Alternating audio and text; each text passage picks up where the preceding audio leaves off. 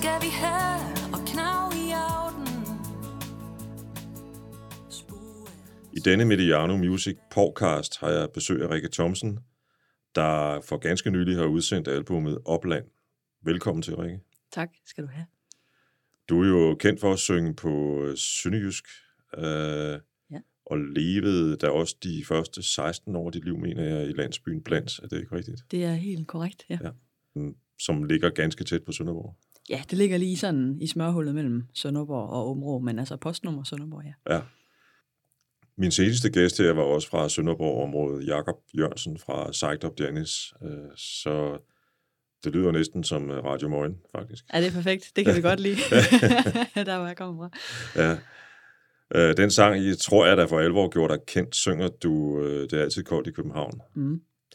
Og selvom jeg arbejdede sammen med Bodil Kat i 20 år, så tør jeg ikke forsøge mig med at udtale det på sønderjysk. Så jeg håber, det er okay, at øh, de numre, jeg kommer til at nævne, bliver på mit Det er alt i orden. Alt i orden. yes, form for rigsdanske, jeg taler, ikke? Yes. Selvom jeg også selv kommer fra provinsen, det kommer jeg tilbage til lidt senere. Spændende. Øh, Og i øvrigt må vi jo sige, at hovedstaden lever op til det med kulden i dag. Det er hundekoldt.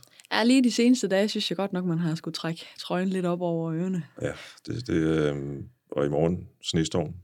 Jeg er, ret, jeg er ret sikker på, at mange har hørt dig synge på, øh, på Sønderjysk i radioen, formentlig enten på P4 eller P5, tænker jeg. Mm. Og på bare et par år har din karriere jo udviklet sig meget chipt. Øh, har blandt andet optrådt for Kronprinsen, mener jeg. Ja, det havde jeg fornøjelsen af i Områ. Det var siden. mor, ja.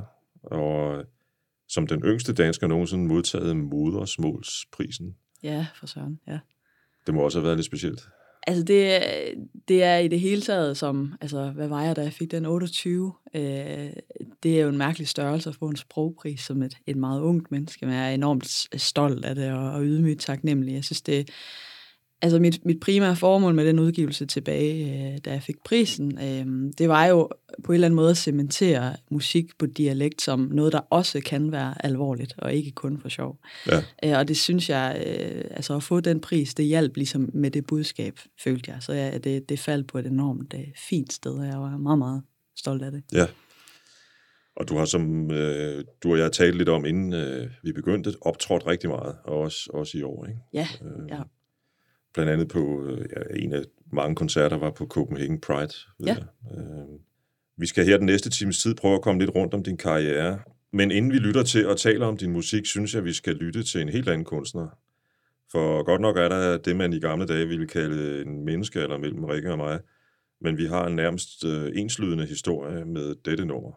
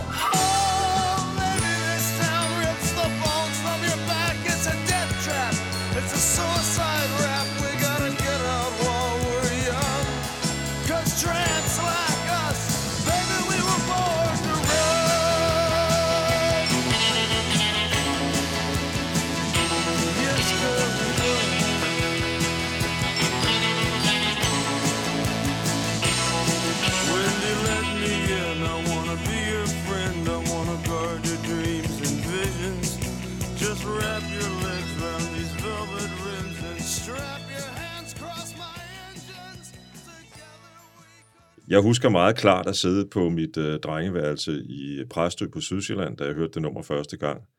Og det må have været i øh, sensommeren 1975, for der udkom det, har jeg lige tjekket. Og der var jeg lige begyndt i 2G, og jeg husker, at Jens Neum spillede Born to Run i, øh, på P3, har det jo været. Um, og det rørte et eller andet inde i en person, der som alle andre teenager kæmpede lidt med sin identitet på det tidspunkt. Og jeg har jo læst på Gaffa site, at du har haft en oplevelse, der minder lidt om det i virkeligheden. Ja, altså øh, for mig var det lidt med sådan en bagvendt foretegn. Jeg var flyttet fra min landsby. Jeg var reddet op med rode til, til Nordjylland. Og, og det er jo klart, at, at i sådan en alder af 16 år, som jeg var der, så øh, det er sådan midt i de der formative år, hvor man et øh, hægter så meget på, hvor man kommer fra, eller hvem man er der, og så lige pludselig bliver reddet væk fra det, og skulle finde ud af, hvem er jeg her så.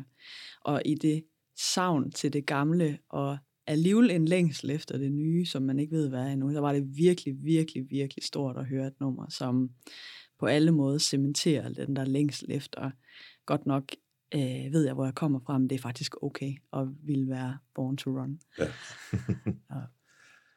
og Springsteen har jo fulgt dig siden. Det kommer vi også lidt ind på, når vi begynder at snakke om opland. Mm.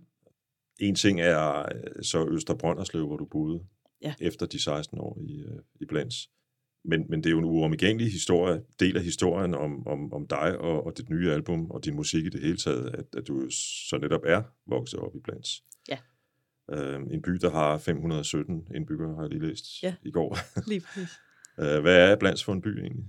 Jamen, Blands, det er en, øh, en lille landsby. Øh, ja, 517 indbyggere. Der er en lille friskole med 130 elever fra 0. til 9. klasse og en købmand. Og øh, Danmarks bedste badestrand, synes vi selv. Ja. Og så er det jo, øh, det er jo sådan en lille landsby, hvor alle kender alle. Og det er ment på øh, bestemt godt, men er også på ondt, ikke? Altså, der foregår ikke noget, som ingen, ingen ikke ved. Øh, så det er jo et enormt trygt sted at vokse op. Altså, det er jo noget med at bare kunne spænde ud af døren lørdag morgen og sige, vi ses i aften, der er i slut 90'erne, ikke? Og så lege en hel dag og komme hjem igen, og, og alt er godt, ikke? Altså uden at være på telefonen hele tiden. Ja, lige præcis. Den fandtes ikke helt på det tidspunkt. Og det var en meget lang ledning, der skulle til. Ja, lige præcis. Ja. Så det var, det var en enorm frihed, øh, og sådan, som jeg også har sagt før, men som jeg virkelig står ved, øh, når man vokser op sådan et lille sted, så har man også virkelig lov at drømme, følte jeg. Altså, man kunne på mange måder øh, drømme sig langt, langt væk ud fra sådan en plet på landkortet der. Øh, så øh, jeg er enormt taknemmelig for den, den drømmende barndom, jeg føler, jeg havde. Altså, der er jo, for nogle af os i hvert fald, er der vel også et eller andet med længsel forbundet med udsigten til de der endeløse lange marker, der er rundt om. øh, Helt sikkert. Ja, og ned til vandet, ikke? Og slå smut med stenene og tænke, øh, hvad er der på den anden side? Nok kan man godt se til alt, men der er der, der er der helt klart noget, noget i det, at kunne, kunne se så langt øjet rækker. Kan du huske din første sådan musikalske oplevelse, altså hvor, hvor, hvor musik gjorde noget for dig? Ja, øh, jeg er kæmpe Elvis Presley-fan. Og det er en ting, som... Altså, min familie er på mange måder øh, splittet lidt i atomer, øst og vest. Men hvis der var noget, jeg ligesom hurtigt forstod, var en fælles kærlighed, uanset om det var i min fars side af familien eller min mors, så var det Elvis. Øh, Så det der med at, at se øh, et videoklip af ham, der står og giver den max gas øh, fra, altså i leder fra top til bund, og en guitar, det, det rørte mig enormt Fra meget. comeback-showet i Ja, 68, ikke? lige præcis. Ja, Ja, altså, ja. det, det slog bare kejler, da jeg lærte at spille guitar som 11 år. Jeg tænkte, det der, det er simpelthen det fedeste, jeg nogensinde har set. Fik du din første guitar som 11-årig? Ja. I, øh, i sådan, jeg, jeg, har, jeg har fødselsdag lille juleaften, så jeg ønskede mig den i fødselsdagsgave. Og så havde jeg sådan en lille drøm om, at hvis jeg ikke fik den i fødselsdagsgave, så kunne det være, at den dukkede op juleaften. Men det skete heller ikke. Og så var jeg sådan, ah, okay, men jeg, havde, altså, jeg har også tre mindre søskende, så okay, det kan jo ikke, man kan jo ikke få alt, hvad man ønsker sig. Men så dukkede den op første juledag hjemme med min mormor og morfar, øh, så jeg fik min, min guitar der.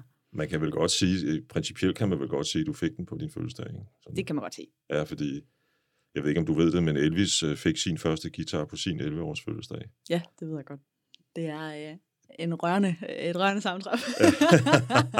Ej, det er fantastisk. Ja.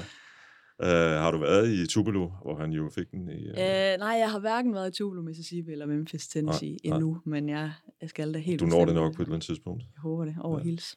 Vi kommer selvfølgelig tilbage til din musik, fordi det er det, vi skal snakke om. Mm. Øh, men jeg har fundet et klip med en gruppe, du var medlem af, efter du var flyttet til Nordjylland. Spændende.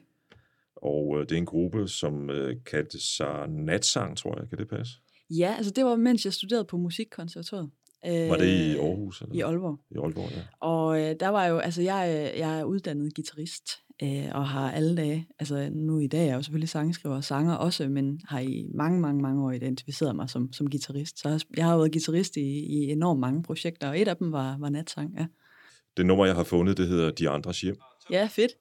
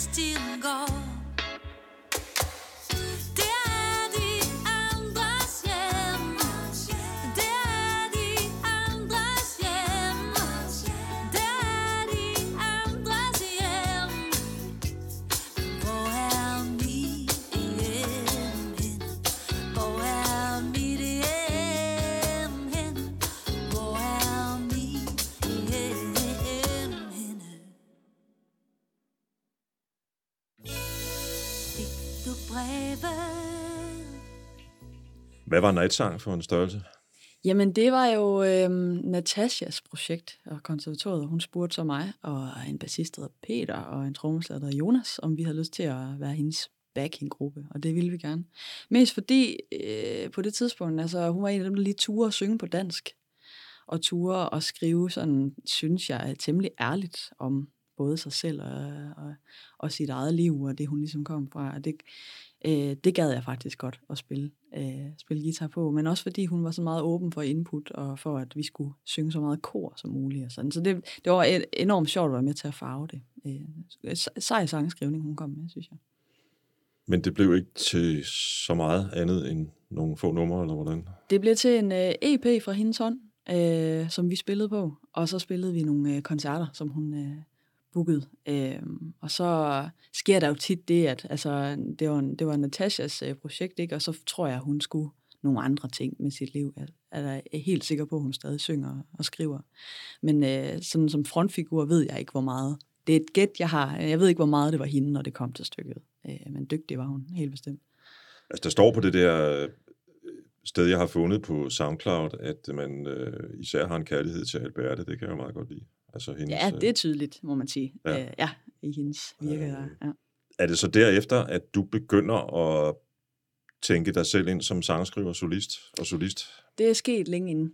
Det er sket længe inden, ja. Jeg, øh, altså, jeg har jo gitaren med til Nordjylland, og øh, så begynder jeg på gymnasiet, og i gymnasiet der får man ofte store følelser med i livet, og de følelser begynder jeg at skrive ud i sådan nogle rigtig bløde, søde love songs på engelsk. Og opdager jeg også i de år af John Mayer, som bliver min helt store inspirationskilde. Øhm, så alt det i sådan en blandet landhandel gør, at jeg på teenageværelset sidder og skriver de her sange. Så det, ja. jamen, jeg er en 17-18 år, da jeg begynder på det. Og det gør jeg stadig. Øh, og det er jo det, jeg sådan tager med på konservatoriet. Nok studerer jeg guitar, men det er mest af alt sangskrivningen, jeg, jeg, jeg, jeg interesserer mig enormt for i de år der også. Er det også mere som guitarist, du er inspireret af? Ja, langt hen ad vejen er det, ja. Men også sådan en som Paul Halberg og øh, Joni Mitchell. Altså, jeg synes, det er sådan en bred palette af, hvad, hvad kan gitaren for den gode sang? Det er altid sådan, altså, der findes enormt mange dygtige guitarister, og guitarister, jeg aldrig i mit liv bliver lige så dygtige som. Men der, hvor jeg synes, gitaren er interessant for mig, det er, øh, hvad, hvad er gitarens rolle i den her sang, jeg gerne vil skrive eller spille? Hvorfor er det gitaren, den skal skrives på, og ikke klaver eller Altså man kan jo sige, at Paul Halbergs, øh, han har sådan meget, øh, sådan lidt poetisk om, og sådan, jeg, jeg kalder det syngende guitar, ja, guitarspil. rammende. Ja, synes jeg, ja. Men hvad, hvad er det med Joni Mitchell egentlig? Altså, jeg tror, det jeg synes, jeg kan høre, og det er jo også, fordi hun er meget, har været meget ærlig omkring det, altså gitaren for hende var jo øh, som udgangspunkt ikke noget, hun... Altså hun har jo ikke nogen konservatoriebaggrund som guitarist, eller sådan alvidende måde at gå til gitaren på. For hende var det ligesom at male et maleri. Det var lige den lyd, der kom, og der, hvor hun satte fingrene, fordi det føles godt. Og så den her lejende, meget, meget sådan... Øh, Jamen sådan meget, øh, det er jo blevet sådan en helt æstetisk tilgang til det at spille guitar, som hun har, synes jeg er enormt inspirerende. Altså det der med at sætte sig ud over sin viden, og så sige, hvad synes, hvor, det her det lyder godt, og det gør det, fordi det gør det, og ikke fordi det er en Asus 2. Eller, øh, så det er meget inspirerende lige at glemme, hvad man ved, synes jeg. Det, det, det er det, hun repræsenterer for mig. ja. Hendes musik er jo enormt øh, stemningsfuld, Helt vildt. og, og ja, filmisk også Ja. nogle gange. Jeg synes, vi skal lytte til, øh, til din første single, inden vi taler om den, den jeg nævnte øh, i begyndelsen, og jeg vil egentlig godt bede dig om at udtale den på sønderjysk. Ja, den, hedder Oltins Kul i København.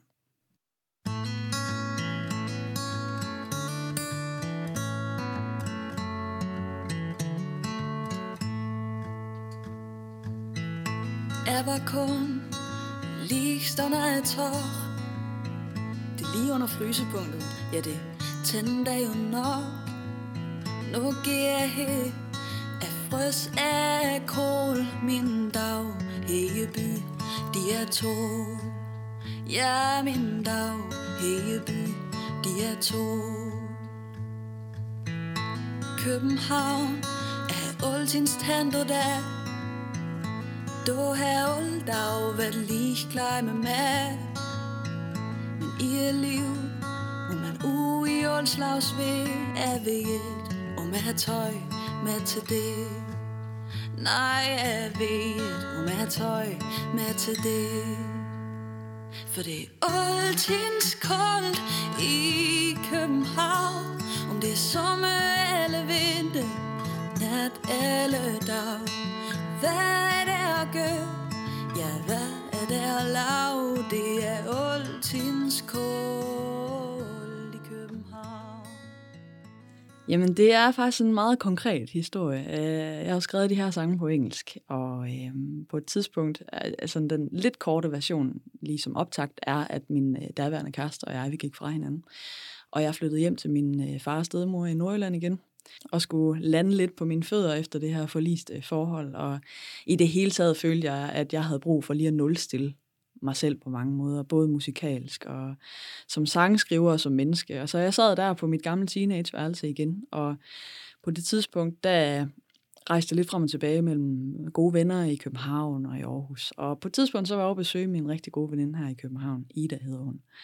Og øh, hun kom så med sådan en joke på et tidspunkt, og det var nok, fordi jeg havde sagt det så mange gange, så nu synes hun, det var sådan ret sjovt. Hun sagde, Rikke, det, det første, du siger hver gang, du er her, det er, at du synes, jeg er så pokkers koldt altid. Og så smagte jeg lidt på det, sådan, okay, det er altid koldt i København. Og der skrev jeg jo på engelsk, så det blev jo sådan en note i min telefon med It's always cold in Copenhagen. Og jeg synes, det smagte godt. Der er noget med de der C'er, som, som det så fedt ud som titel, og der var mange ting, der spillede.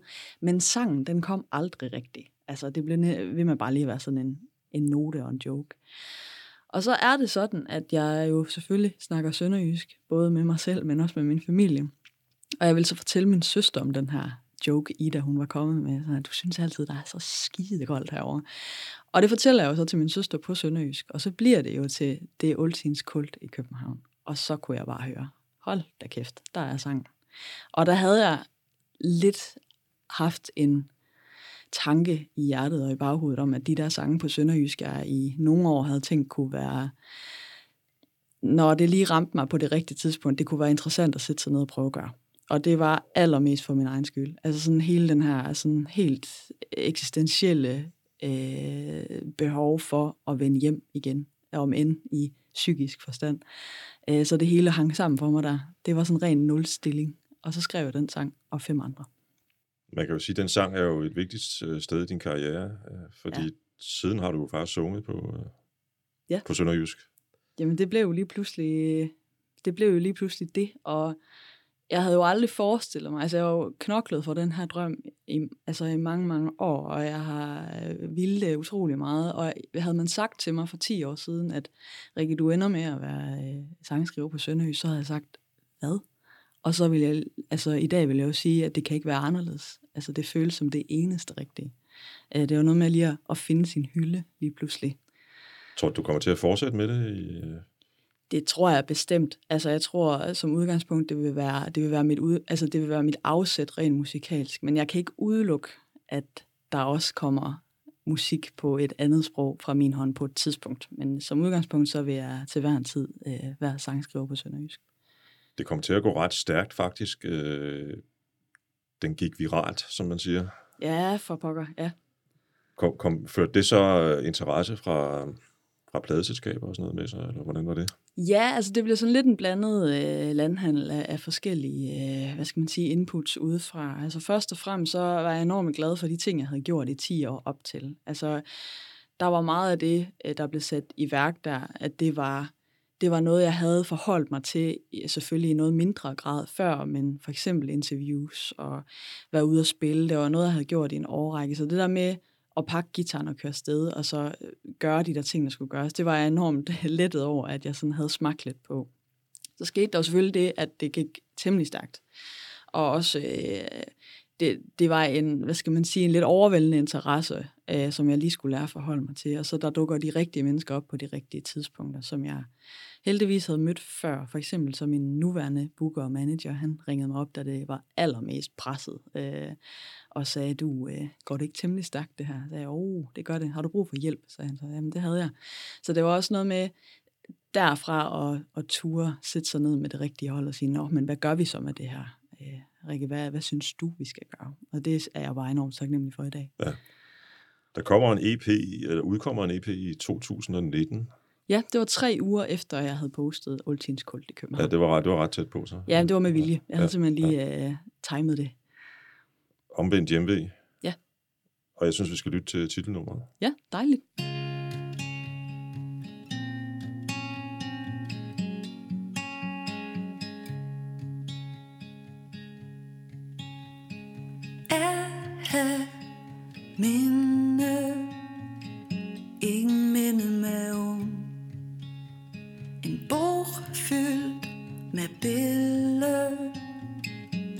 Som alle Atom.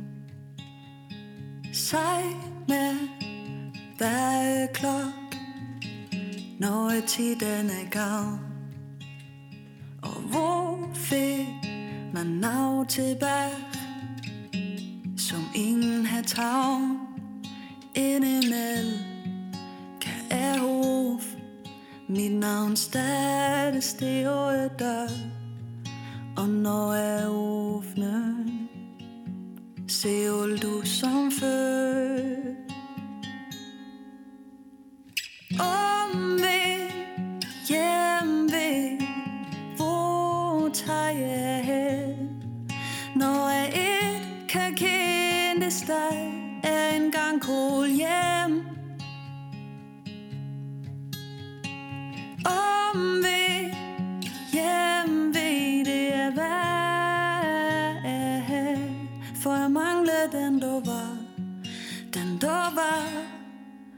Og i dag mm.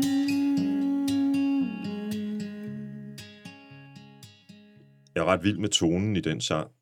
Det er dig, og så er det den akustiske, øh, som det er på hele EP'en, så vidt jeg lige husker. Ja, ja, sandt, ja.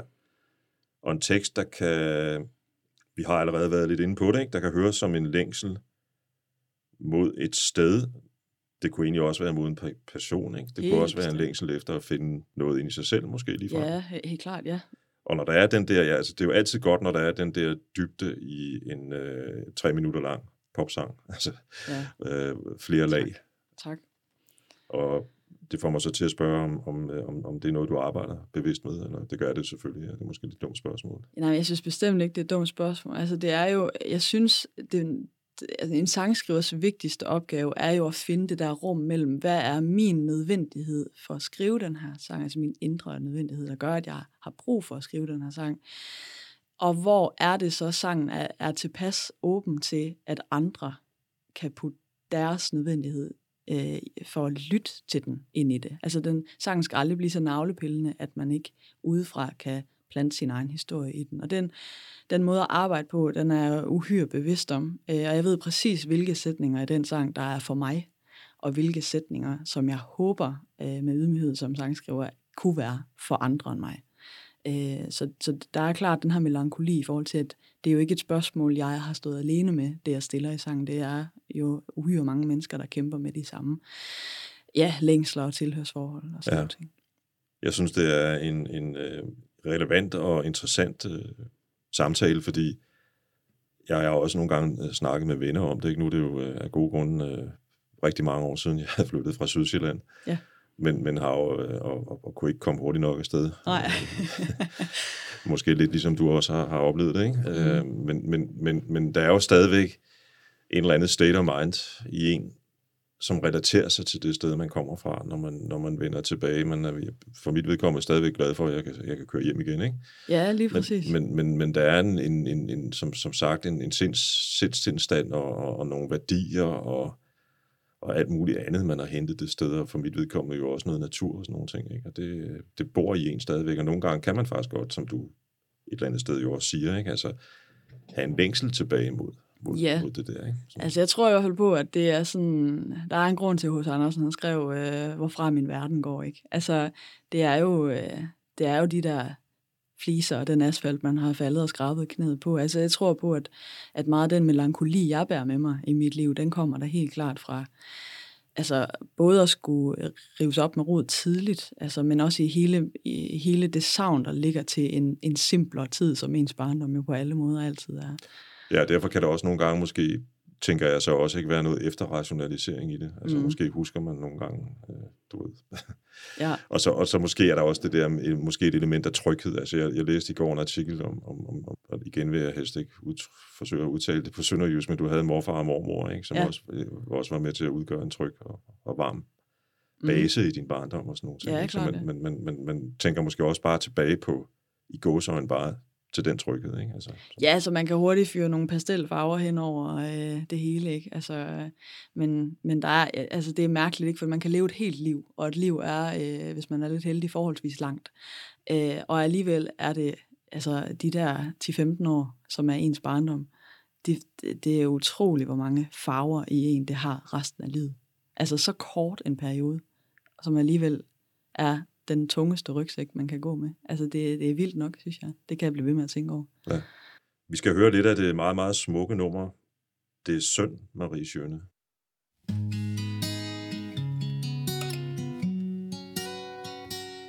I en by, hvor alt står stille, har man hver sin egen rill, og i den sin rill kø Marie rundt. Det, hvor hun skulle hen, var til købmand og hjem igen, hver dag ved samme tid. Så navlund, hun hører alle, hvad de så, Så alle rystede hoved. Hun lå i et bare gå, som hun lå et kom.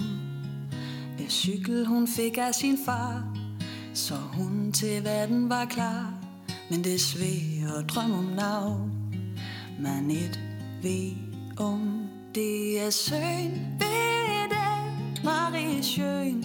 Ja, det er, det er søn, kun ti, tag dig med. Og er ved det alle er en steg Balancerer du midt over vej Alle engang er du tændt over vid Tag en vej, en vej, du et kind det er med liv, som det er med ved Man kan et stole andet Den sang har stort set alt, hvad man øh, kan forlange af en akustisk, øh, lidt folkagtig sang.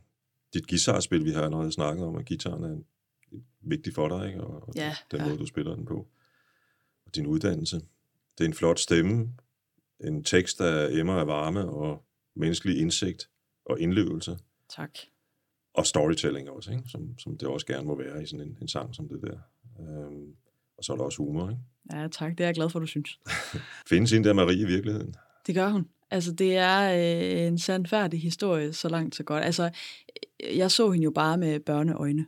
Øh, det var en øh, ældre dame, som hver dag kom cyklerne på samme måde. Fra, øh, hun boede lige på samme vej som mig. Ja. Og så hver dag, du kunne næsten stille uret efter hende, hvornår hun kom. Cyklerne, og så lige så langsomt op til købmanden og handlede lidt ind, og så hjem igen. Og det var det, hun for mig at se som barn, var det, hun fik hele sit liv til at gå med. Og altså, jeg har jo husket hende, og jeg tror øh, langt hen ad vejen, det har noget med hendes navn at gøre. Jeg synes simpelthen, det der navn, Marie Schøn, at det var så fint, og øh, hvis man vil, og det vil en sangskriver jo gerne sådan tolke lidt på det, så er det jo skønne Marie. Øh, og hun var bare Øh, altså hun var sådan en, i alle små byer som blandt, så er det jo typisk sådan, der er altid nogen, man snakker lidt mere om end med. Og hun var sådan en. Alle snakkede om Marie Schøn, og hun kom altid cyklerne, og altså det var det, hun ligesom, og hun havde altid den her kæmpe store øh, dynejakke på, øh, selvom der var 30 grader udenfor. Øh, men som, som jeg sådan kan, øh, hvad skal man sige, huske det her senere, eller hvad jeg ligesom fornemmer senere, er, at der er ikke rigtig nogen, der kendte hende, tror jeg ikke. Sådan rigtigt. De snakkede bare om hende. Øh, så hun blev jo sådan en figur, som jeg har husket. Og det der navn der, det, øh, ah, men det, man skulle næsten skrive den her sang. Nu sagde du det selv før, ikke? Øh, kunne ved, hvordan det egentlig var at være Marie Sjøen, ikke? Altså, det ja, det er der ikke nogen, der ved. Jeg stiller også spørgsmålet i sangen, ikke? Ja. Altså, altså hvad, hvad, hvad var det for et liv? Og i det hele taget har det jo... Altså, jeg tror også mange gange, at jeg har haft brug for at skrive den sang, fordi min generation har haft så ualmindeligt travlt med at skulle ud og videre og væk. Altså, det kunne næsten ikke gå hurtigt nok, vel? Øh, og så er kontrasten i sådan en som hende, som hele sit liv har boet og været samme sted, cyklede de samme 500 meter på den der cykel. Altså, dækkene kunne nærmest køre selv. Øh, altså, der er sgu også et eller andet fint i, i sådan et liv, og det skal man bare lede lidt efter, hvad det fine er. Altså min generation ville jo til hver en tid kigge på det og tænke, hold kæft, det gad jeg ikke. Altså, men hvorfor? Hvorfor egentlig? Jeg synes lige, inden vi snakker om opland, øh, kunne jeg godt tænke mig lige at gå omkring øh, musikeren Rikke Thomsen. Mm. Det er sådan, at alle mennesker, jeg, øh, tror jeg, har, har personer i deres liv, som man, øh, man skylder en tak, fordi oh, de ja. på et eller andet tidspunkt har hjulpet en fra ja. A til B. Og i går stødte jeg jo i min research på navnet Bettina Torsø. Ja, det er helt rigtigt ramt. kan du fortælle lidt om, hvad hun gjorde for dig? Åh, oh, øh, jamen det, jeg ved slet ikke, hvor jeg skal starte faktisk. Øh, jeg kan jo starte ved at sige, hvor øh, hun er i dag. Øh, I dag der er Bettina en af mine aller, aller nærmeste venner. Og det er trods en aldersforskel på 15 år. Men hun lagde ud med at blive det element i mit liv, at hun blev min øh, klasselærer i 4. klasse på min lille friskole.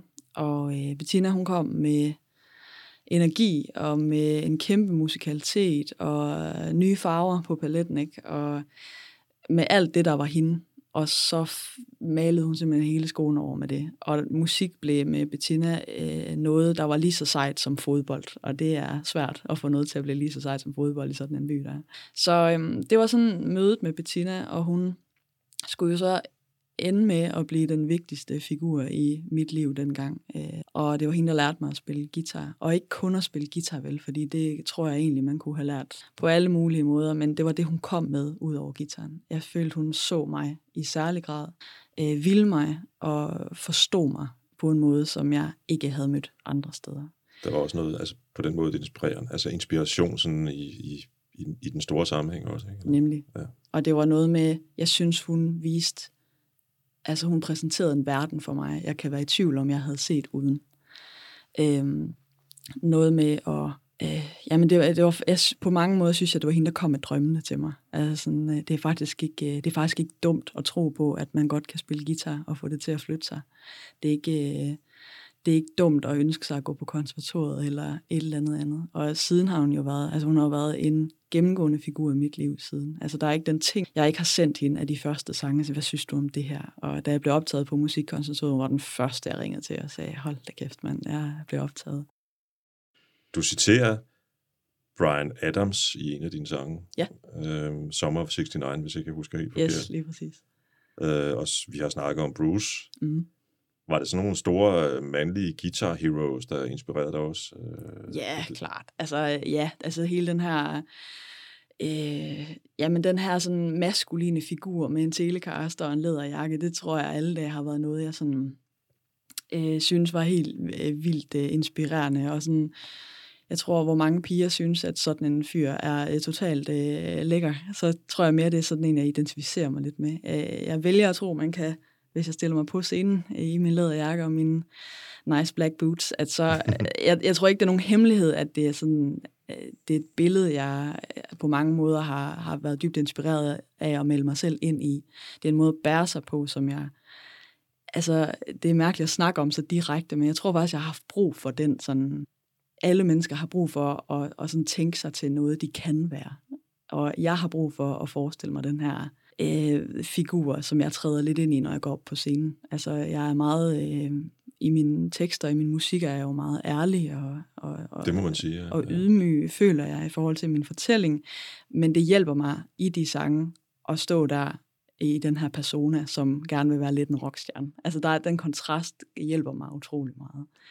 Jeg vil tro, det gælder for rigtig mange, der stiller sig op på scenen, Mm. Helt uanset klart. om man, man er det ene eller det andet, eller for den sags skyld tredje køn. Ikke? Ja, ja. Og på en eller anden måde, og en eller anden grund, så er det blevet sådan en, en my- mytologisk ting, det der med, med, med ham eller hende i forgrunden med gitaren. Der er Mm. noget, en masse i det. Ja, det er også derfor, det aldrig rigtig dør, ikke også? Altså, vi bliver aldrig rigtig færdige med, ja, lad os bare kalde det Bob Dylan, vel? Altså, øh, ja, figuren med fortællingen og med gitaren. Altså, der er en grund til, at vi står i 2022 lige om lidt og stadig snakker om det. Nu vi snakker om guitarhelte. Altså, dit nye album er jo faktisk produceret af en dansk guitar. Det må man sige. Yes. Søren Andersen. Øhm, og så vidt jeg kan se, så er det jer to, der spiller alle instrumenter på pladen, ikke? Eller? Ja, altså sådan, øhm, de trommer, der er, det er primært producerede trommer, men de akustiske trommer, der er, dem har jeg spillet. Og så har Søren produceret skidtet og spillet bas, og så har jeg spillet alle instrumenter, der er på. Så Ja. det var ham og mig, ja, der sad i studiet og havde det alt for fedt. Godt, han lige fik den chance med D&D at spille bas på et tidspunkt, så han lærte det også. Så Ja, nemlig. Ja, ja. hjælpe dig der. Ja. Men, men han er jo kendt som, ja, altså rock and roller, ikke? Fuldstændig. Øh, støjende guitar, sindssygt dygtig også. Jo. yes, stramme ledebukser, det kører. Det ja, er så godt. Ja, det er, ja. Ja. så er vi tilbage ved det, vi lige snakkede om. Nemlig. Jeg synes jo, lyden af Opland afslører en vis fascination af 80'er-lyden, tænker Ja. jeg. Jamen, det var en, øh, altså det var vi slet ikke i tvivl om. Altså, jeg kom ind med de 10 sange, jeg havde skrevet, og sagde, det er, det er albumet, sådan. Øh, og så sagde han, jamen, hvad, hvad gør vi med det? Og jeg sagde, jamen, øh, hvis jeg siger Lindrums, så sagde han, ja, ja, vi laver en 80'er-plade. Og så gjorde vi det. Altså, det var, jamen, det var slet ikke, øh, jeg tror ikke engang, vi snakkede om det mere end 10 sekunder, så gik vi i gang, fordi det var så meget, øh, jamen, det lå så meget i sangene og i min fortælling, at det skulle være, altså, når titlen er opland, så skal det jo selvfølgelig også forstås som øh, et andet ord for ophav og opvækst. Øh, og det, den, hvad skal man sige, øh, den baggrundsmusik, der er min opvækst, det er altså paletten af 80'er pop-rock. Øh, Så hvis jeg skulle skrive en plade om det, så blev det også nødt til at lyde som det. Og det forstod han bare med det samme. Altså sådan helt fra hoften -agtigt. Ja. Har I haft øh, reference? Ja. Plader, kunstnere? Ja, altså, øh, jamen, hvis, hvis, hvis jeg skal være sådan helt specifik, så, så jeg tror også godt, man kan høre det. For eksempel sådan nummer som Ballebro var i to. Der har vi selvfølgelig lyttet til Streets of Philadelphia Ja, med det øh, Bruce Springsteen. Rimelig åbenlyst, ja. Ja, Så slipper jeg for at sige det. lidt Ej, men det, er, det er jo helt klart en ting. Ja. Og så er der jo kun mine med hjem. Der har jo lyttet vi rigtig meget til Prince. Altså When Doves Cry, specielt beatet der. Øh, og så øh, München og Freiheit. De der sådan, tyske ting. Øh, Anne Linnet på var det bedste af vi. Der lyttede vi rigtig meget af Anne Linnet. Øh, og Sanne Salmonsen. Øh, hvad har vi ellers? Der gik lidt Shania Twain 90'er i den på ballade, men ellers så holdt vi os ret meget inden for 80'er-referencerne. Øh, så er der selvfølgelig den helt, altså den helt store, og det er jo med vilje, øh, reference på pladen, er jo Hunge Jad, som er min pangdang Ja. over Hungry Heart med Ja. Springsteen. Den kommer vi til om lidt. Fedt. Øhm, på det første nummer, jeg tror, man siger, var det Knavskov, hvis man skal sige Eller det. var, var jeg Knavsgaard? Var jeg Knavskov? Ja, Ja, ja. Der, der må sgu undskylde. Nej, det er i orden. Det er okay. øh, der er en del af, hvad man kunne kalde name dropping. Ikke? Altså, du mm. nævner jo helt åbenlyst øh, Knavskov, som også er med i titlen. Ikke? Ja. Øh, Herman Bang, Ben Fabric, Ja. Dolly Parton og så Elvis, som vi har snakket om, Mhm. Dan Torell. Det er den første sang, jeg har øvrigt også Salvador Dali og Springsteen også. Mm.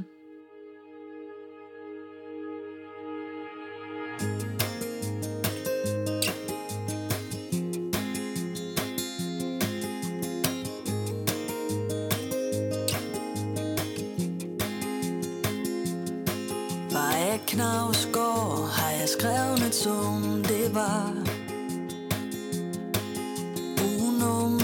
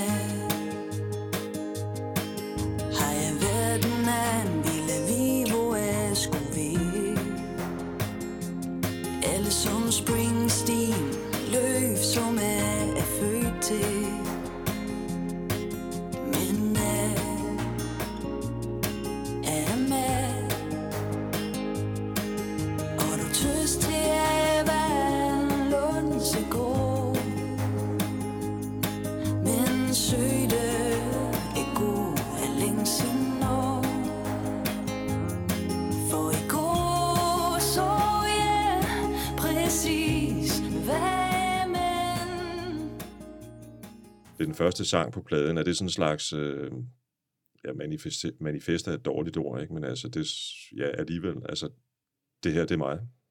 Agtigt. Ja, det var, ja, det er godt set, synes jeg. Altså, jeg tror, jeg, jeg skrev sangen, øh, nu fortæller jeg bare helt ærligt, jeg havde lyttet ekstremt meget til Claus Hempler lige der, hans danske plade, En kuffert fuld af mursten. Ja. Og noget af det, jeg synes var så fascinerende ved hans plade, det var, hvor, hvor meget han på en eller anden måde får fortalt om, om andre, og hvad han observerer ved andre, men hele tiden den spejling af, at han ikke synes, han er det, eller måske er det endnu mere. Altså sådan hele tiden mod sig selv på en eller anden måde. Jeg synes, han er øh, hård ved sig selv på den plade. Det kan man roligt sige. Øhm, Ligesom Knavsgaard. Ja, lige præcis. Altså, den går uhyggeligt tæt på, ikke? Øhm, og jeg så skrev den her sang faktisk lidt sig selv, fordi jeg bare... Altså, jeg har jo alle mine helte og de der referencer, jeg synes, jeg sådan igennem et langt skoleliv også har stødt på. Altså, jeg er jo kæmpe Herman Bang-fan. Jeg er Dali øh, i forhold til øh, sådan surrealisme. Jeg har læst alt, hvad Knavsgaard har skrevet. Altså sådan hele den her altså kunstnerreferenceramme. Og jeg, uanset hvor meget man vil det, kan man aldrig blive som sin helte. Og i den erkendelse havde jeg jo bare brug for at skrive en sang om, det ved jeg godt, jeg ikke kan. Men jeg kan måske i alt det, jeg ikke er, måske med lidt held finde ud af, hvem jeg så er. Det ved jeg ikke med mig endnu, men i hvert fald at skrive en sang om det hjalp mig rigtig meget. Det var i hvert fald, jeg kunne bare mærke, at det var en anderledes sang for mig at skrive. Jeg havde ikke skrevet sådan en sang før. Når jeg lytter til sådan en sang som, som den, så, så øhm, jeg vil egentlig lige sige først, i forhold til det med lyden, at, at det, der er jo på en eller anden måde interessant for mig ved den her plade, er, fordi lige nu er der en masse søgen tilbage til 80'erne i Ja. produktion Ja. af musik. Mhm. Øh, og jeg synes, noget af det, når, når, man, når man hører øh, også nye danske plader på radioen, synes jeg, man, man, man ligesom overloader. En, øh, det bliver for digitalt, og det bliver for altså begejstret et eller andet sted, hvis man kan bruge det. Altså med, sådan, med al kærlighed til, til, til det, vi snakker om, og sådan al kærlighed til mine kolleger, så øh, nogle gange, når jeg sådan hører noget af det, så tænker jeg, at det er mere referencen for referencens skyld, og ikke fordi der var en større grund til at bruge de her 80'er æstetikker. Og nogle gange så bliver 80'erne også, altså den 80'er æstetik, man leger med, er mere tilbageblikket, altså farvet af nutiden, end det er 80'er Hvis man kobler det op med original 80'er musik, så er, tror jeg også med min plade, der er meget, det, der ikke rigtig lød sådan, men i vores minder lyder det sådan. Præcis. Og din plade er en af dem, der er også flere andre, ikke? men din plade er en af dem, der har fået mig til at i en eller anden forstand at acceptere, at jeg var glad for mig af den her musik i 80'erne. Fedt, Fordi Fordi, det er jeg glad for. Jeg har øh, de sidste mange år dyrket roots og amerikanermusik øh, Ja. som, som det primære, og i øvrigt også alt muligt andet. Ikke? Og det, Mm. det, er jo, øh, det er jo en lydæstetik, der ligger ganske langt væk fra den her sådan meget... Altså det, der skete i 80'erne, var at man pludselig fik nogle muligheder i studierne, Ja. som så gjorde, at folk gik fuldstændig amok i, Yes. i øh, effekter. Ikke? Ja. Og der, og der synes jeg, jeg i hvert fald har, synes jeg, der har været et behov for mig, for at søge tilbage til det, det egentlig handler om, ikke? altså sangen. Men det synes jeg egentlig balancerer ganske godt. Tak. Og når vi nu snakkede vi så lige uh, Maja Knavsgaard om den. Uh, jeg synes med sådan et nummer som det, det er jo, at det på en eller anden måde udtrykker det både det, du stod og snakkede om før, men, men, men altså, der er jo også igen den her sådan lidt, lidt glimt i øjet. Altså, jeg, jeg tror, at det er også vigtigt for mig at få humoren med, fordi der er jo altså afstanden mellem alvor og humor. De, de hjælper hinanden, når man bruger begge to. Og jeg skrev det også med et smil om læben, da der er en linje, hvor jeg synger altså på rigsdansk. Øh, jeg havde holdt noget mere af hverdagen, var jeg dantyral. Eller sådan, som i at, altså, at lave de der referencer til, til, til værker, vi alle kender. Øh, men med et glemt i øjet i forhold til, at alle ved, hvad jeg mener, men altså, er det virkelig så trist? Eller sådan, øh, det, det var meget sjovt at sætte de der ting op. Ja. Når nu vi snakker om at synge på øh, Sønderjysk, øh, jeg, jeg, nu citerer jeg dig fra et eller andet sted, jeg fandt, Mhm. øh, eller rettere sagt, det er en, der har skrevet, øh, beskrevet din, din ambition. Der står, desuden er det Rikke Thomsens ambition og int- intention, at dialekt som emne og brugen af dialekt i dagens Danmark skal på landkortet, står der. Og det kunne jeg egentlig godt tænke mig at snakke lidt om, øh, fordi det er jo en, en, det er en stor mission et eller andet sted, ikke? fordi vi, Ja, det, det er det. vi, selv min generation, bliver jo mere og mere amerikanske i den måde, vi taler på. Ikke? Mm. Og især i din generation, kan man sige. Ja, det er jo altså interviews med, med unge mennesker på min alder. Det er jo, øh, altså, det er som om, at der for rigtig mange er en nemmere måde at sige tingene på på engelsk. Altså, jeg, jeg øver mig øh, lidt i faktisk mere og mere at lade være, fordi der er jo mange, mange fine måder på dansk at sige det, men jeg gør det også. Altså, det er så... Øh, altså, vi bliver jo også bare overfodret med amerikanske sådan... Øh, state of minds, ikke? Eller sådan en måde at sige de der ting på. Øh, og, det er, og selvfølgelig sprog udvikler sig altid, men det er virkelig, altså hvis man ser et interview med et ungt menneske i dag, det er hver anden sætning er jo næsten en reference på engelsk. Så det er et lille oprør, eller hvad man nu skal sige. Oprør måske, det er ikke helt det rigtige ord, men, men Det er i hvert fald ment med en ekstrem kærlighed til, øh, at lige så meget som vi kan søge ud og væk, og hurtigere, højere og vildere, lige så meget kan vi faktisk godt søge hjem. Og det er også noget med at altså lidt knavskorsk og gå så tæt som overhovedet muligt på, på dem og det, jeg kommer fra. Altså også måske til grænsen tæt nogle gange.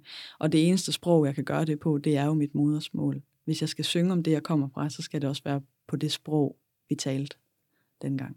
jeg kan fortælle lytteren, at inden vi begyndte, så sagde jeg til Rikke, at jeg har med vilje øh, droppet det uundgåelige Niels Havsgaard spørgsmål. så sagde du, det vil du gerne snakke om. Ja, det er fint. Så, lad, så nu spørger jeg dig, er du inspireret af hans øh, fastholden af, det, af, af, af sit mellembomål?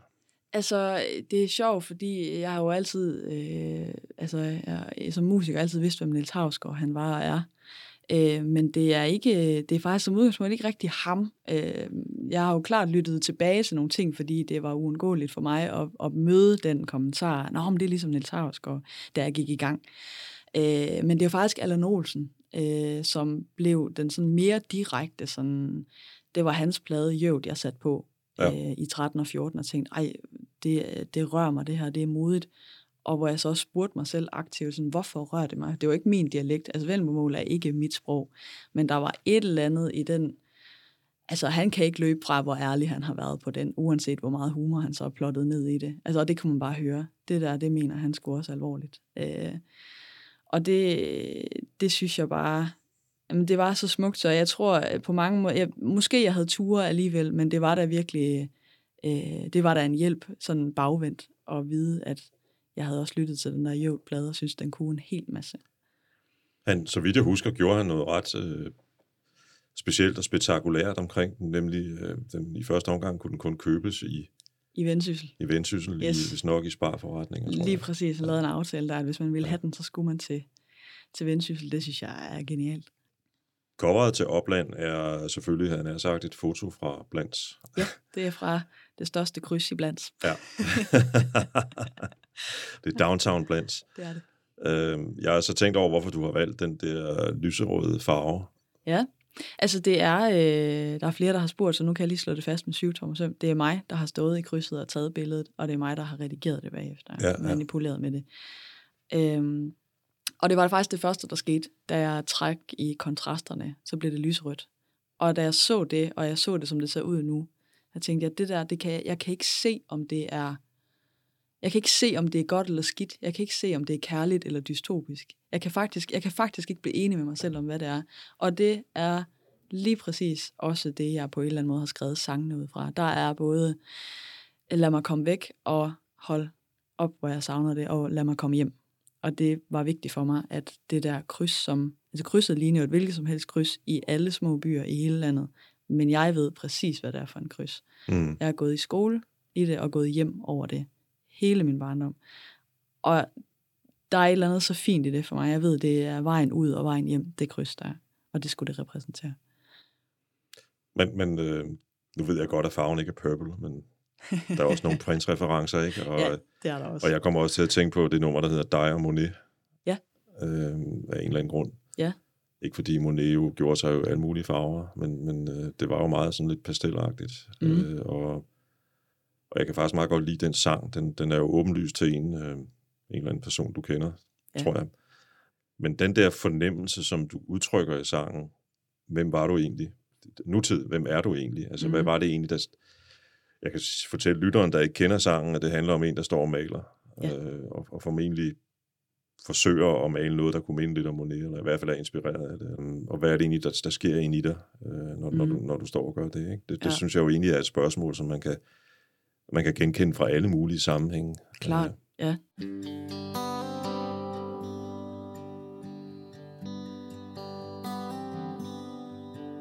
Så snart du tager pensel, er du fløjen af steg. Du rører rundt i farve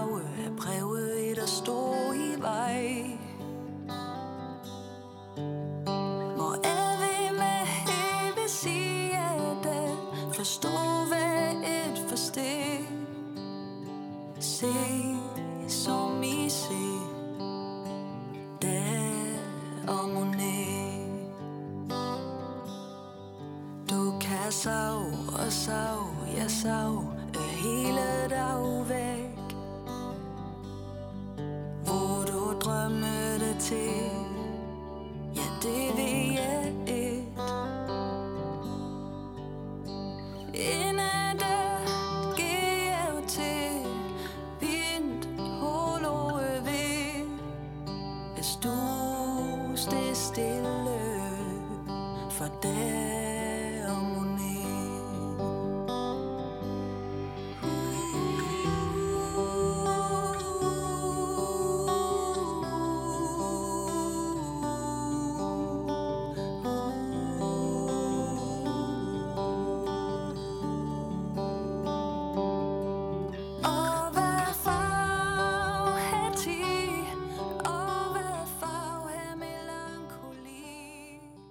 har alle den person, tror jeg, i Ja, livet, som, ja, som vi på alle måder gerne vil forstå.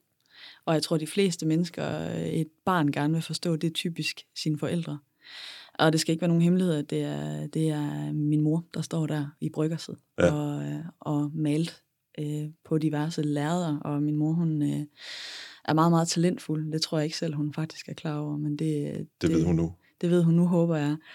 Øhm, og så synes jeg jo også, der er jo noget i forhold til, altså når jeg synger dig og Monet, så er det fordi i vores øh, stue derhjemme i 90'erne, ligesom de fleste andre 90'er hjem, der havde vi sådan en kæmpe Monet-maleri hængende. Øh, og for mig så blev det bundet sammen. Min mor, der står der og maler, og så det der Monet-maleri, vi havde. Øhm, og så er der også selvfølgelig noget sådan i forhold til det impressionistiske. Altså de har glemt, som Monet, som om nogen jo øh, er, er sådan kendetegnet ved, altså hele den her stilart, lige så meget er det jo glemt, man husker sin barndom i. Så hele den her impressionistiske Ja. måde at se sin, sine forældre på, se en tid på, det, det hang lige pludselig sammen for mig, og det måtte jeg skrive en sang om. På sin vis er der en direkte linje fra det nummer, vi lige har lyttet til, og den historie, det har, som du lige har fortalt, og så til, til det næste, Hunger Hjerte, mm. øh, for mit vedkommende, fordi øh, for nogle år siden var min datter simpelthen med ind i parken for at se Springsteen sammen med mig, for at et eller andet sted prøve at forstå, hvad det egentlig er med ham, Ej, hvor fedt. ham og far. Ikke? Sådan. Fedt. Ja, men helt klart. Yes. Fordi nu har jeg snakket så meget om ham hele hendes barndom, ikke? Mm. Øh, og lyttet til ham. Øh, Skulle ind og se giraffen. ind og se giraffen, et forfærdeligt lyd ind i parken, desværre, men øh, ja. Er sikkert en fest alligevel. Ja, det var det, ja. Helt sikkert. Øhm, og, og et eller andet sted havde den, og det er jo, kan man sige, det er jo også interessant for dig som musiker muligvis, øh, især når du skal til at spille med band, ikke? Mm. Øh, at, at, at de var godt selv klar over det. Og det var interessant at se, hvordan i specielt hans wingman der, Little Steven, gjorde, Ja, alt, hvad, han- Steven. Ja. gjorde alt, hvad han kunne for at få... Øh, for at få det her band til at komme ud over scenekanten Yes. på en eller anden måde. Ja. Øh, fordi de kunne formentlig, og måske også det under prøverne, eller også er problemet, at de ikke laver prøver, jeg ved det ikke. Nej, nej, nej, jeg går på og tænker, hov, Ja, ja, det er sådan, ja. det lyder i dag. Men de gjorde i hvert fald rigtig meget for at, at, at Ja. få det til at svinge, ikke? Mm. Øh, og det, det var interessant, synes jeg. Ja, men, ja. Men,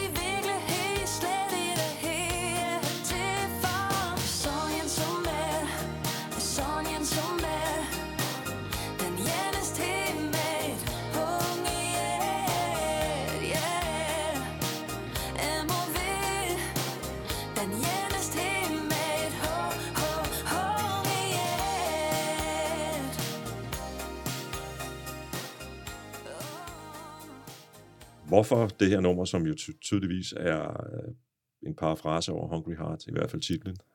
Jamen, hvorfor? Jamen, simpelthen fordi jeg ikke uh, kunne lade være. Øhm, jeg husker så tydeligt at høre den sang som barn. Og øh, jeg bruger det lidt som en joke nu, men jeg mener det faktisk også i ramme alvor. Det var mærkeligt som barn at høre Springsteen, øh, uanset hvor god man er til engelsk eller ej, så forstår alle godt, når han synger Everybody's got a hungry heart. Problemet var bare, at jeg følte mig vidderligt som den eneste i verden med et. Altså, jeg vidste ikke, hvem Everybody var. Vi var mig og min bedste ven Anton, der drømte om hele verden med Ja. vores guitar i hånden. Men ellers så følte jeg faktisk ikke rigtigt, at jeg kendte nogen, der gjorde det.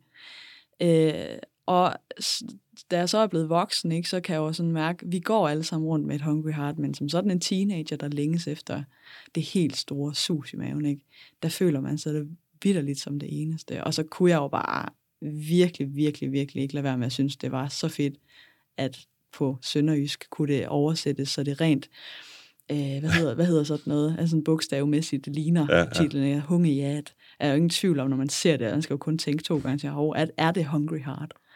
Øh, så med alle de der ting øh, på én gang, og velvidende, at det var en 80'er-plade, jeg ville lave, øh, så synes jeg øh, sådan på en eller anden måde, at kunne binde sløjfen øh, på alle måder ved at skrive den her sang. Og den skrev næsten sig selv. Var det din øh, musiklærer, vi talte om før, der var den første, der fik dig til at tro på, at, øh, at der var andre her i verden, der også havde et Hungry Heart? Ja, altså det var, øh, altså som, som nævnt tidligere, Bettina, hun præs, altså præsenterede jo øh, altså musikken som en, en, en måde at, at være i verden på. Altså sangene her, som, som, kunne, som kunne fortælle en, hvordan man havde det, før man vidste, man havde det sådan. Og så var vi jo en, en lille sammensømret gruppe på, på friskolen, der spillede sammen, og, og i, altså Anton og mig, vi, vi legede jo guitar hele hver evig eneste dag, fordi det var den leg, vi allerbedst kunne lide. Det var jeres fodbold, som du Det var det simpelthen. Ja. Øh, finde det længste jackkabel, vi overhovedet kunne finde på hylden, og så løb rundt som tosser og øh, lave de vildeste moves, vi kunne med sådan en guitar der. Ja. Øh, så de der sultne hjerter, de var jo lidt over det hele. Det var lige med at, at finde dem. Et eller andet sted må det være meget fedt for dig nu, lidt senere, at komme ud på en elektrisk tur, ikke?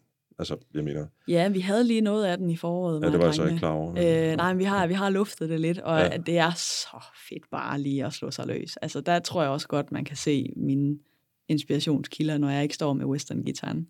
Øh, det er fedt lige at, altså, seriøst lige at give den gas med den elektriske.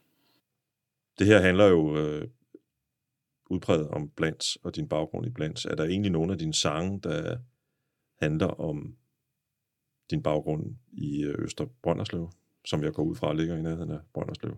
Øh, det gør det. Ja. Øhm, altså, jeg tror sådan, der er selvfølgelig nogle sange, som er meget sådan specifikke, sådan specifikt forhold til Blands og min hjemmeegn.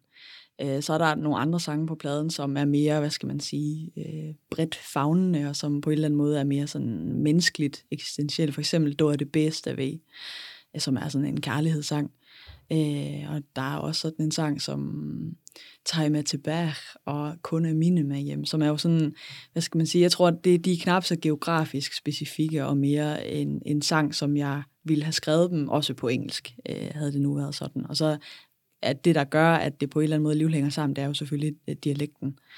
Øhm, men jeg tror, som udgangspunkt, altså det er meget en konceptplade, og tematikken er vigtig for mig på den her. Og jeg tror, jeg har haft brug for at skrive den her plade om lige præcis det, for at frisætte mig lidt og kunne skrive om andre ting øh, i min forhåbentlig øh, flere album øh, Ja. agtige fremtid. Øh, så det, det, har, det har helt klart været noget, jeg lige skulle have ud af systemet, de her historier og de her minder.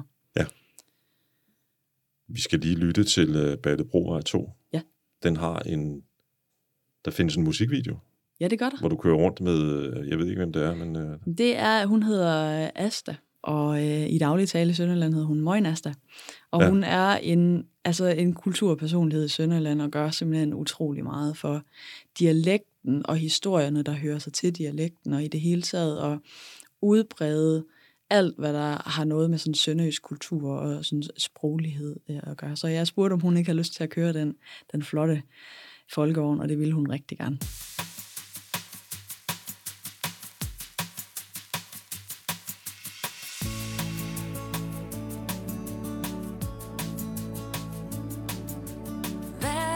Skal vi have og knav i aften?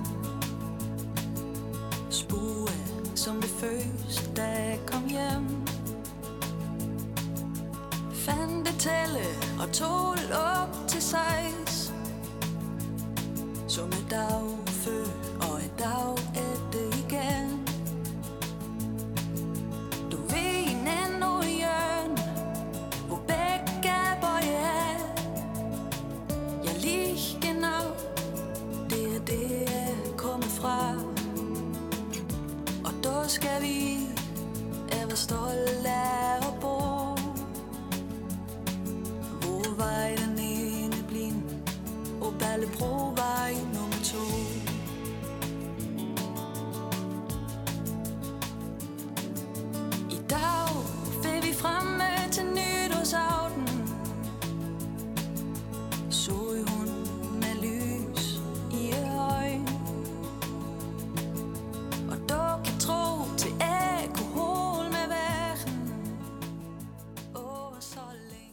har talt lidt om det med, øh, med, øh, med Streets of Philadelphia. Mm. Det er meget et bevidst valg, går jeg ud fra, som i reference til det nummer. Eller Ja, hvad? al- ja, altså jeg skrev den lidt som sådan Bob Dylan folksang, det kan man høre. Hvis man skræller det hele af det bare gitaren og mig, så er det jo virkelig sådan en, en folkesang. Øhm, og så var det jo bare sådan min og Sørens bedste reference til, hvordan man kunne øh, farvesang, altså i en eller anden retning, også i forhold til, at, at den skulle jo være en, en, virkelig en stærk sang på pladen øh, i forhold til fortællingen, så var vores allerbedste og sådan mest kærlige reference, det var jo bare Streets of Philadelphia, fordi Bruce på samme måde øh, farver den her verden, han fortæller om, med den her syndt flade, som Ja. ja. er dybt melankolsk, og alligevel løfter det. Det er sådan en mærkelig hybrid mellem to følelser. For mig er Streets of Philadelphia jo også øh, evigt forbundet med den film, og Tom Ja. Hanks spiller hovedrollen, Ja, ja. som har et øh, meget klart øh, LGBT plus øh, statement. Ja. Betyder det også noget for dig i valget af den sang til, øh, som reference her? Altså det har jeg faktisk sådan helt ærligt ikke tænkt så meget over. Øh, men sådan i øh, tilbageblikkets øh, rigtig fine lys, så er det da en reference, som jeg på alle måder vil, er glad for, hvis man laver, fordi øh, den film er lige så aktuel i dag som dengang. Øh, og jeg synes, smerten, der ligger i den fortælling, som Tom Hanks jo på alle måder skildrer utrolig smukt, den, den vil jeg da altså, vil kun være stolt af at kunne lave en lille reference til det. Men, Ja. ja. men det tør jeg ikke øh, sådan med al min sønderjyske ydmyghed selv at sige, men øh, det er da en, en dejlig ting at tænke på. Efter min mening hans bedste film, men Klart. det kan man jo diskutere indtil. Ej, jeg er på, på grænsen til at være enig, ja. Inden vi slutter vores øh, podcast her, så synes jeg egentlig, fordi jeg har egentlig gemt øh, et nummer til sidst, som vi allerede har snakket lidt om, eller i hvert fald indirekte har snakket om, nemlig øh, din inspiration, der går tilbage til farfar og familien, Mhm. Elvis. Ja. Det nummer, du har nævnt i en bestemt sammenhæng engang som øh, inspirationskilde i forhold til Elvis, det er et gospelnummer. Ja, Milky White Way, sikkert. Ja, ja, ja. Hvis man hører hele den gospelplade med Elvis, der hedder uh, His Hand and Mine, ja. På coveret, der sidder 1960. han helt, S, helt engleagtig ved et uh, flot, flot flyl.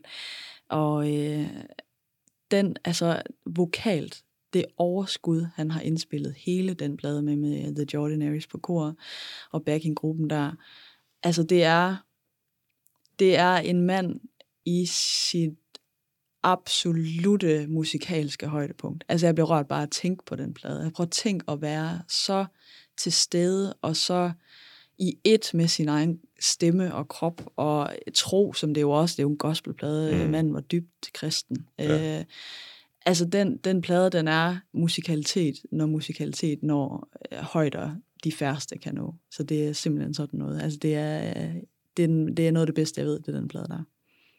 Nu var det faktisk ikke øh, Elvis, vi skulle snakke om, men, men, men den plade har også en, en, en betydning for mig, fordi det, som er, går, går ud over det, at den er en fremragende plade, og den til alle, der godt kunne tænke sig på et eller andet tidspunkt måske lige at, at, at, at sætte tænderne i noget gospelmusik, mm. så kan den varmt anbefales, ligesom Ja. øh, den han udgav i 72, øvrigt samtidig med, hvad hedder hun, Aretha Franklins øh, Oh, ja, ja. Amazing Grace. Det er, at, at øh, den plade er et af de få, forholdsvis få oprør, som Elvis begik i sin karriere mod Mm. mm. Tom Parker, øh, og, og ikke mindst øh, hans dengang nye pladeselskab, RCA, Yes. som egentlig syntes, han skulle øh, holde sig til at synge popmusik. Ja. Fordi nu havde han opfundet det der, Ja, ja, nemlig. Han Og- skulle lige... og da de havde købt ham for en, synes de, formue til at fortsætte i det spor. Ikke? Mhm. Altså, men han insisterede og fik lov til at lave sin, øh, sin øh, gospelplade med The Ordinaries på gården. Lige præcis, og det var jo, altså, manden var også morstreng, ikke? Så det var jo en, en, et album til sin mor, og jeg synes bare, altså, sådan hele, hele altså, så helt støbt en vokalpræstation der, altså, det er fantastisk. som lige var død på det tidspunkt. Jo. Ja, lige præcis.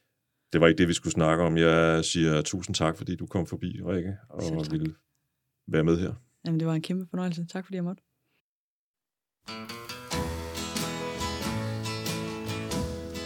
Yes, I'm gonna walk oh that milky white way. Oh Lord, some of these days. Well, I'm gonna walk that milky white way. Some of these days. Well, well, well, well. I'm gonna walk up and take my stand. Christian band.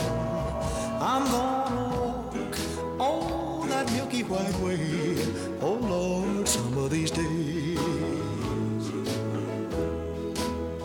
I'm gonna tell my mother howdy, howdy, howdy when I get home.